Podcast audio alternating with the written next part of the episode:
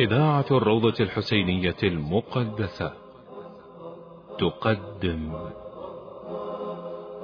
شذرات شذرات من علوم القرآن. من علوم القرآن.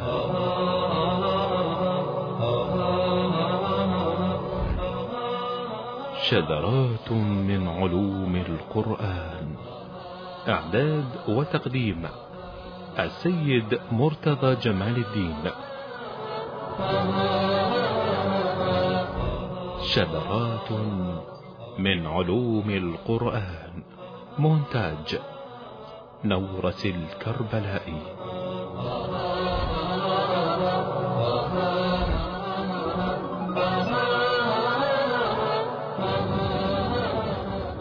عنوان الحلقة أسباب نزول القرآن.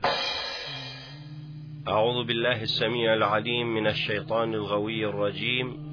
بسم الله الرحمن الرحيم. والحمد لله رب العالمين.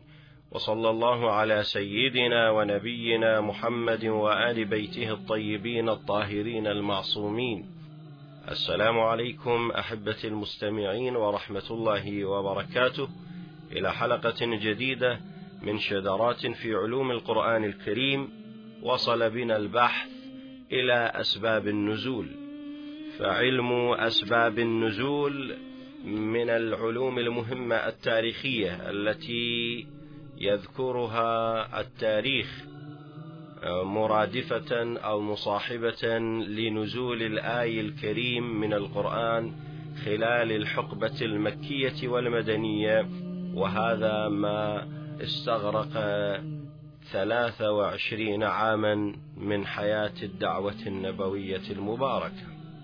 فعلم أسباب النزول علم قديم اهتم به المفسرون وألفوا في هذا الفن منها أسباب النزول للواحد والقرآن الكريم كثيرا ما كان ينزل في واقعة حدثت أو سؤال يطرح أو تبيان لحكم فيكون القرآن حاضرا في ساحة الأحداث مواكبا لحركة المجتمع متفاعلا معهم. لذلك كان القرآن غضا طريا حيا فكان مشرعا وملهما ومثبتا لفؤاد النبي صلى الله عليه وآله وسلم.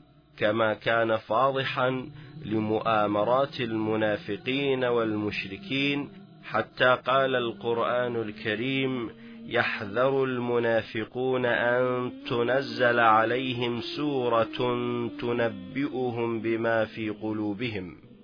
نتيجة الأحداث المتوالية كان القرآن يغطي أحداث الساحة النبوية وأحداث الأمة الإسلامية آنذاك.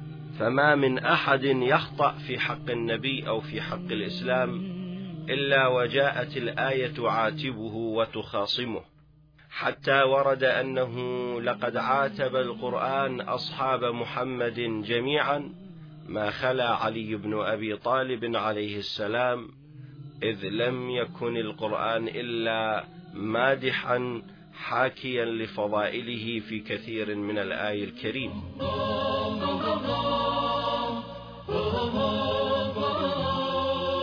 شذرات من علوم القرآن.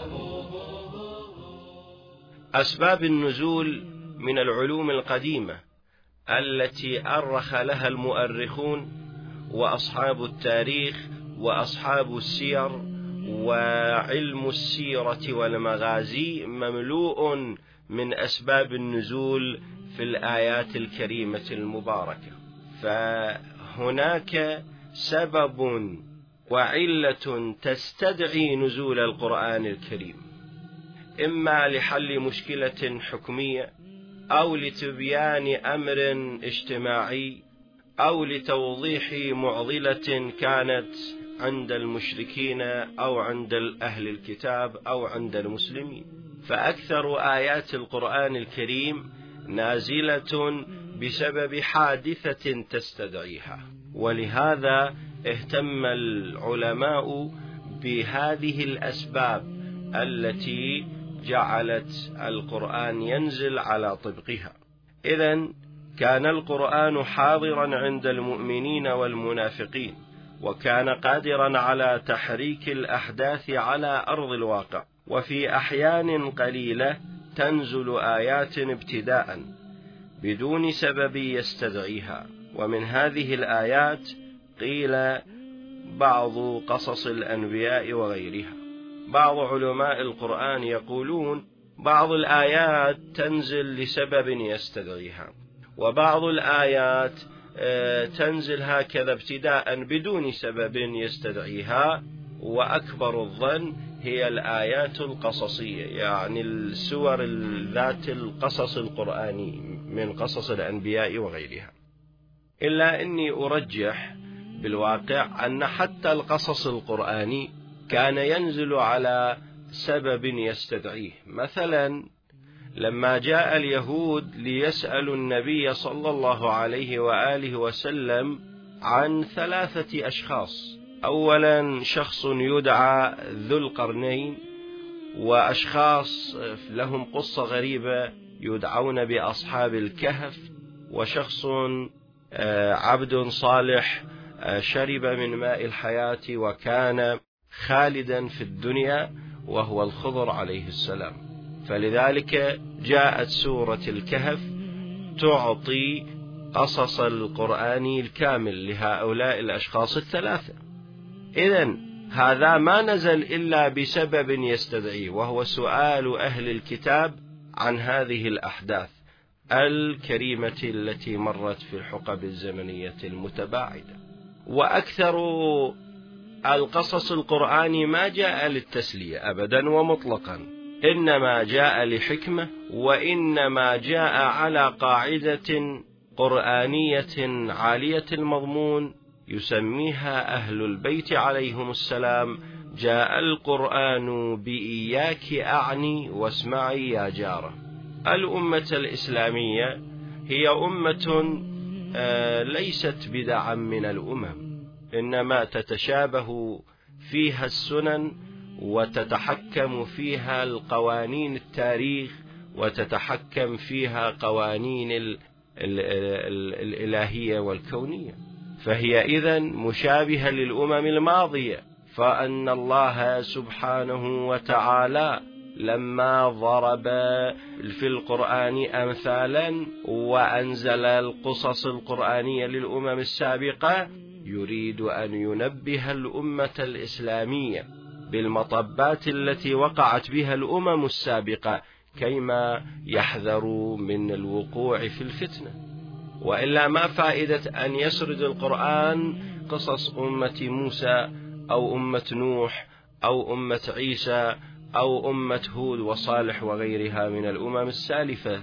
إنما أراد أن يحذر الأمة الإسلامية من مغبة الوقوع في نفس المطبات التي وقعت بها الأمم السابقة أمة سابقة كأمة بني إسرائيل حاولت أن تقتل أنبياءها أن تكذبهم أن تحرف كتابها وتنقض عهدها جاء القرآن لينبه الأمة الإسلامية من هذه الأخطار. ومع ذلك بعض الأمة الإسلامية نجا من هذه الأخطار الهالكة وكثير من الأمة الإسلامية وقع في المحذور. كما نقضت الأمة أمة بني إسرائيل عهودها ومواثيقها مع الأنبياء كذاك نقضت بعض الأمة الإسلامية عهودها ومواثيقها في خلافة علي بن أبي طالب إذ بايعوه في يوم الغدير وغدروا به يوم السقيفة.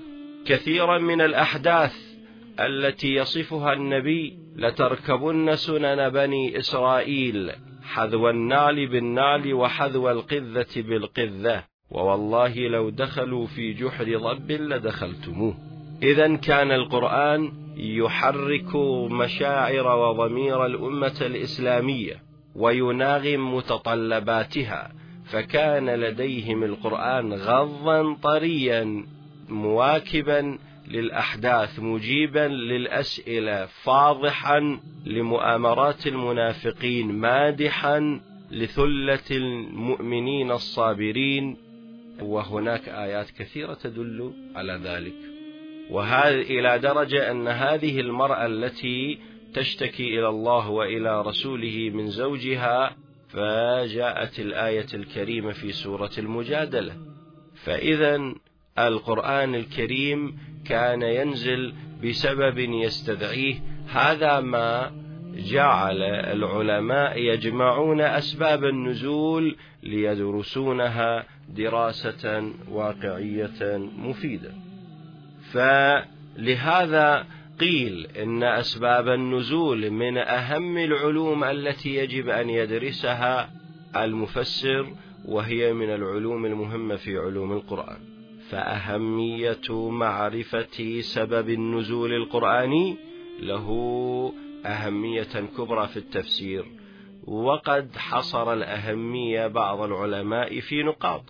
النقطة الأولى أن له أهمية في التعرف على مدلول الآية ومفهومها. وكان أمير المؤمنين عليه السلام أقدر الناس على فهم القرآن لأنه هو القائل سلوني قبل أن تفقدوني فوالله ما من آية نزلت في ليل أم في نهار في شتاء أم في قيض في حرب أم في سلم في جبل أم في وادي إلا وأنا أعرفها وأعرف فيما نزلت يعني الموضوع وفي من نزلت يعني الأشخاص وأعرف من يعمل بها إلى يوم القيامة.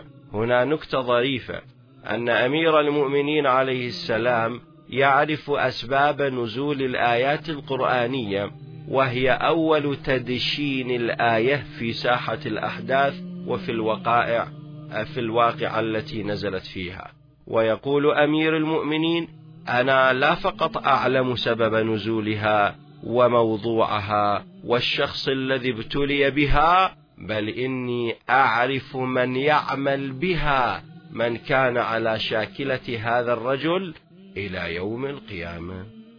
مما يعطينا دلالة ومساحة أوسع بأن أسباب النزول وهذا أحب أن أؤكد عليه إخوتي وأحبتي إن أسباب النزول أول تدشين الآية على أرض الواقع وفي سماء الدنيا وفي أرض الدنيا هذه إلا أن الآية لا تجمد على سبب نزولها بل إنها تجري مجرى الليل والنهار ومجرى الشمس والقمر وهذا ما سمي بقاعدة الجري في القرآن الكريم. إن الآية عندما تنزل في فلان وهو في زمن الصحابة أو في زمن النبي صلى الله عليه وآله فهي تنزل في وفيك أيها الحبيب المستمع لأن ظروف وملابسات وموضوع الآية منطبق علي وعليك إن خيرا فخير وإن شرا فشر فقالوا إذا له أهمية في التعرف على مدلول الآية ومفهومها وكان أمير المؤمنين عليه السلام أقدر الناس على فهم القرآن.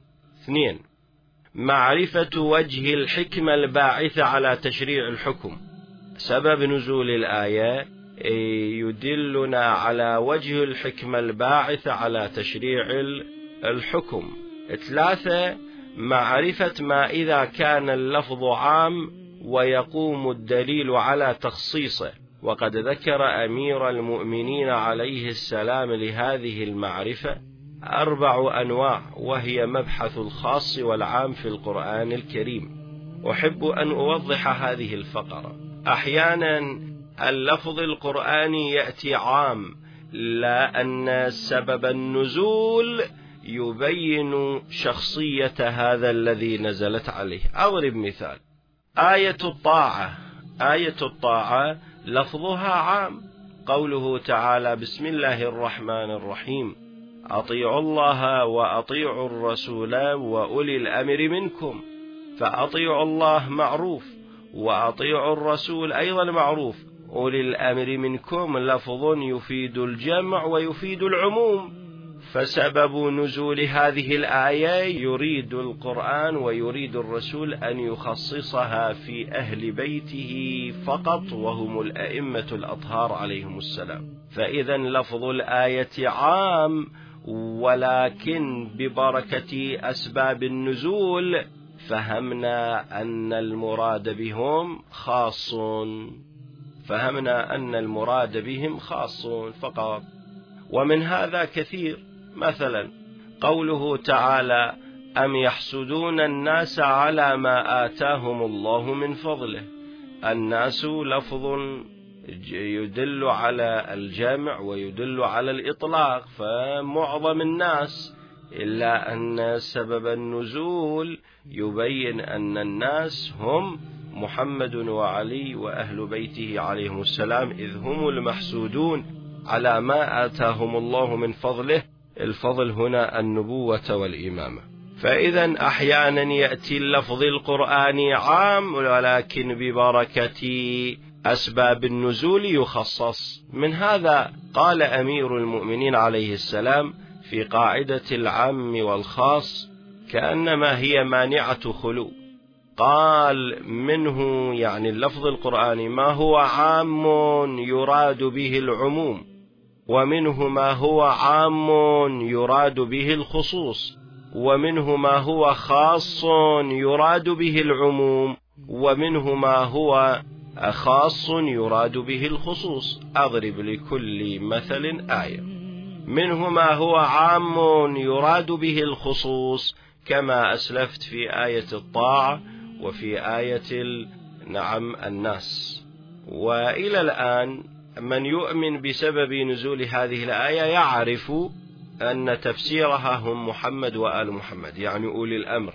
إلا أن بعض الفرق الإسلامية تدعي أن هذا اللفظ عام وما ثبت سبب للنزول فيؤولون أولي الأمر بأمراء السرايا وأمراء الجيش وأمراء الدول وكل خليفة خلف رسول الله يعتبرونه من أولي الأمر. فلذلك إذا ثبت سبب النزول يثبت عنوان أو تفسير هذه الآية ولا يصبح هناك نزاع. فلهذا قال الإمام الصادق عليه السلام لو قرئ القرآن كما أنزل يعني كما أنزل في سبب نزوله.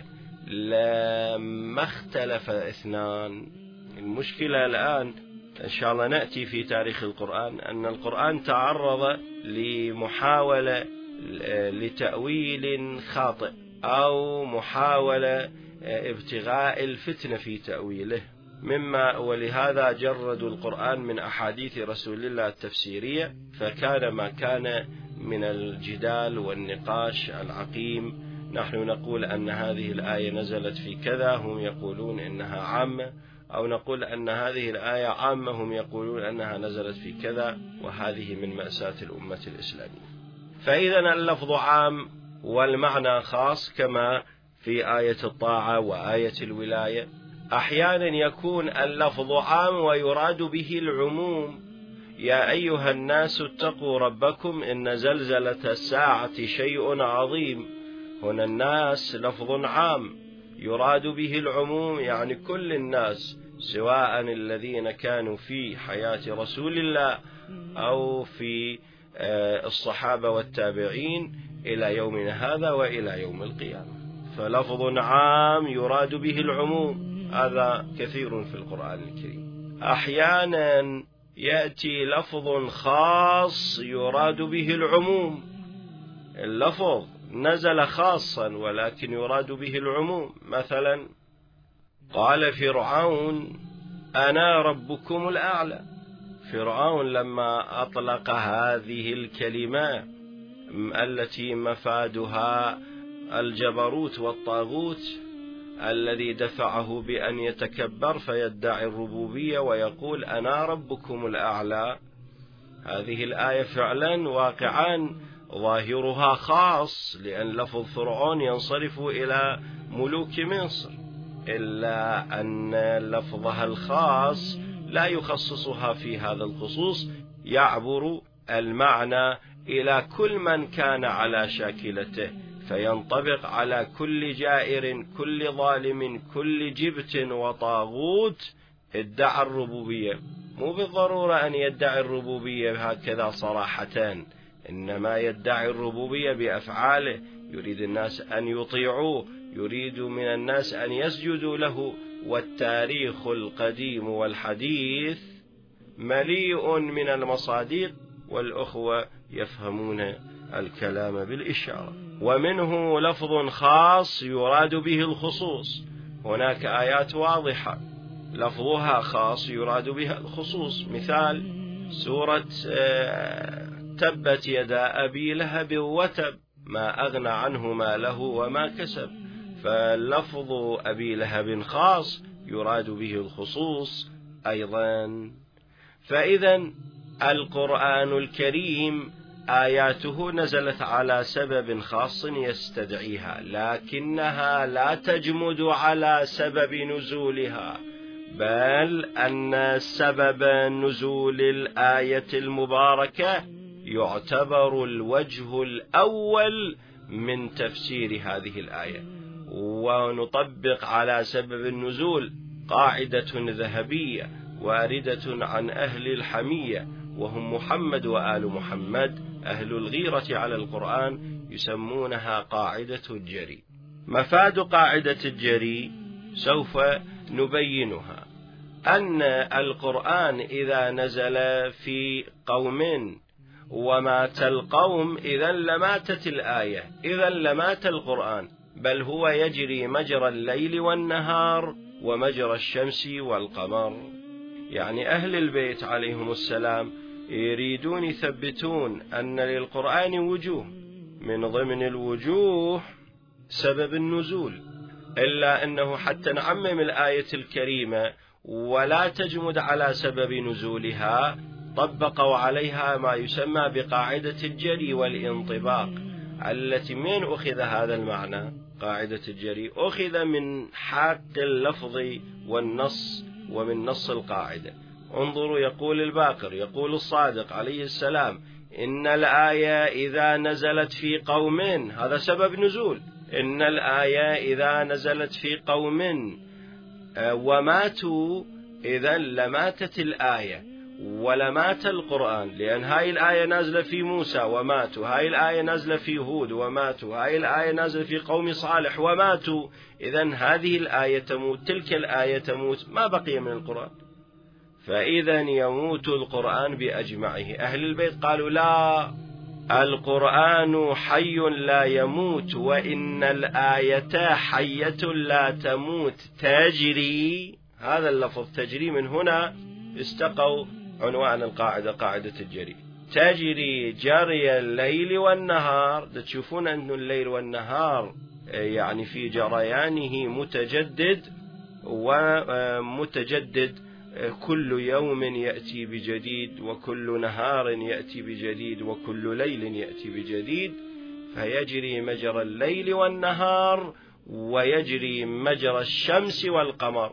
كذلك الشمس والقمر دائبين في حركتهما ما يتوقفا كل شمس تشرق معها حدث جديد.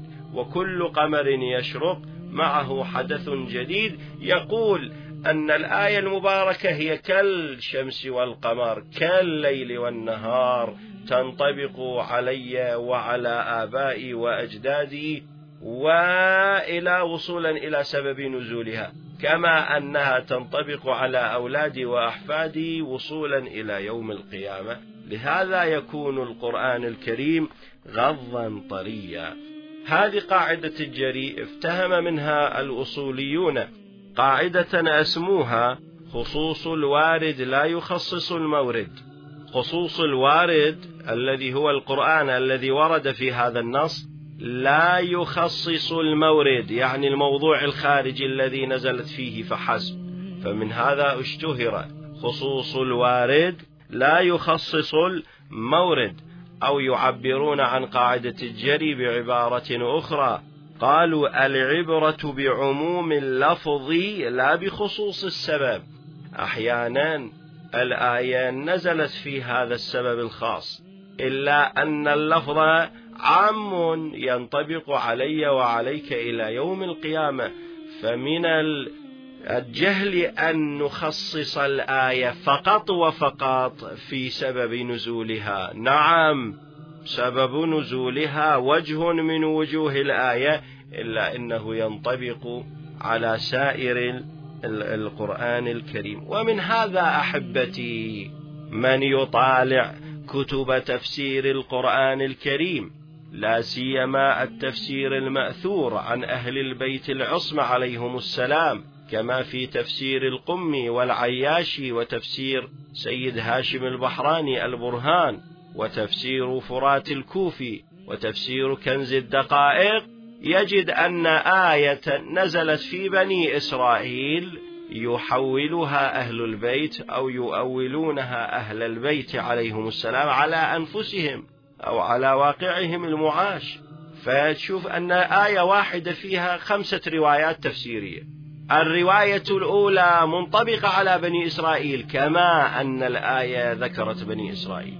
وهناك روايات أخرى لا يبين أنها نازلة في آل محمد صلوات الله عليهم. الآن الآية المشهورة المعروفة أحبتي في القرآن الكريم في قضية بني إسرائيل. لتفسدن في الأرض مرتين ولتعلون علوا كبيرا. لتفسدن في الأرض مرتين ولتعلون علوا كبيرا. هذه الآية سبب نزولها نازل في بني إسرائيل. أفسدوا الإفساد الأول ثم الإفساد الثاني واليوم علوا علوا كبيرا. تشوف أن كل مصالح الدنيا في قبضة اليهود. هذا الوجه الظاهر من الآية وهو سبب نزولها إلا أن أهل البيت عليهم السلام يبينون أكثر وأكثر. لتفسدن في الأرض مرتين قال الإمام الصادق عليه السلام. الإفساد الأول هو قتل علي عليه السلام. والإفساد الثاني هو قتل الحسن المجتبى عليه السلام. ولتعلون علوا كبيرا بقتلكم الحسين بن علي عليه السلام. تلك القتلة البشعة في كربلاء في واد غير ذي زرع وأخذ أهله ونسائه وذراريه سبايا إلى أولاد الطلقاء وأبناء الطلقاء انظروا فإن الآية سبب نزولها بني إسرائيل. نعم هذا وجه إلا أنها تجري وتنطبق على كل من عمل بمثل أعمالهم إلى يوم القيامة. أظن أن الوقت قد داهمنا فوفقنا الله وإياكم لفهم القرآن. نبين بعض نقاط أسباب النزول في الحلقة القادمة. والحمد لله رب العالمين وصلى الله على محمد وآله الطاهرين.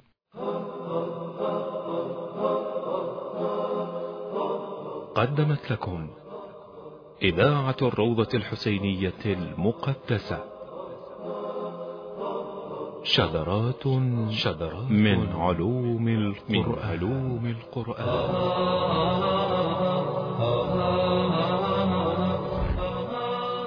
شذرات من علوم القرآن. إعداد وتقديم السيد مرتضى جمال الدين. شذرات من علوم القرآن. مونتاج نورس الكربلائي.